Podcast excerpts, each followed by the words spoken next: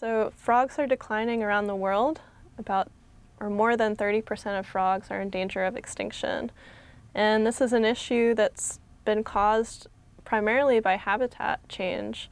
So there's more humans, we use more of the forest, and we cut down their habitat, and the frogs can't survive in degraded habitats.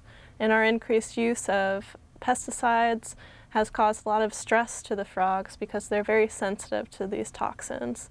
And it causes deformities, they don't reproduce well. Sometimes it even converts a normally male and female population to all females. And there's lots of other environmental stressors like spreading diseases. Uh, the most common one that we talk about these days is called chytridiomycosis, which is an infection on the skin with a, a fungus that has been spreading around the globe. So chytridiomycosis has been the cause of decline for a number of, of frog species.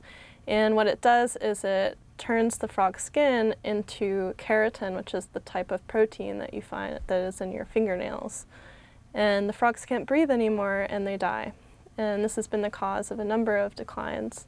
And other the de degradation of habitats also causes a lot of stress for the frogs. So it, it really is a, a, problem right now, and many frogs are in danger of extinction. So poison frogs, even though they're poisonous, do have predators, and those predators are purportedly birds and snakes, spiders, even a fish has been observed to eat a poison frog.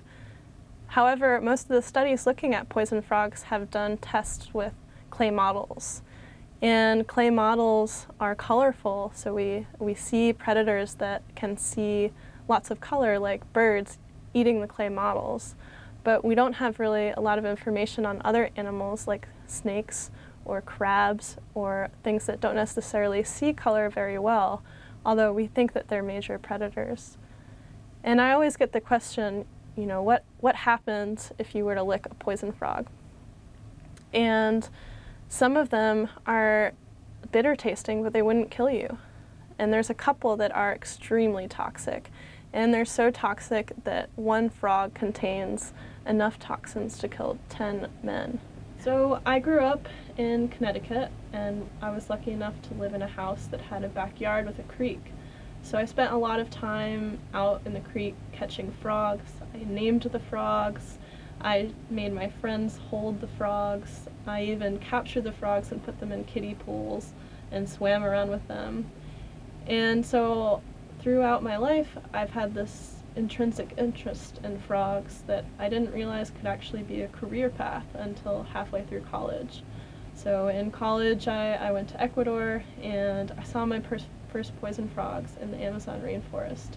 And I realized then uh, I just wanted to explore the opportunity to work in South America and to get to know these frogs more.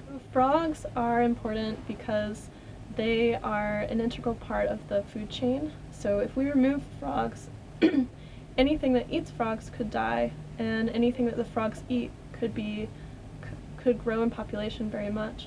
So frogs are important consumers of small insects, many of which are vectors for disease in humans. And they also are important bioindicators, which means that if the frogs are gone, that means that the habitat is in poor shape. So if there are frogs there, we can be sure, or at least um, think that the environment is in good shape.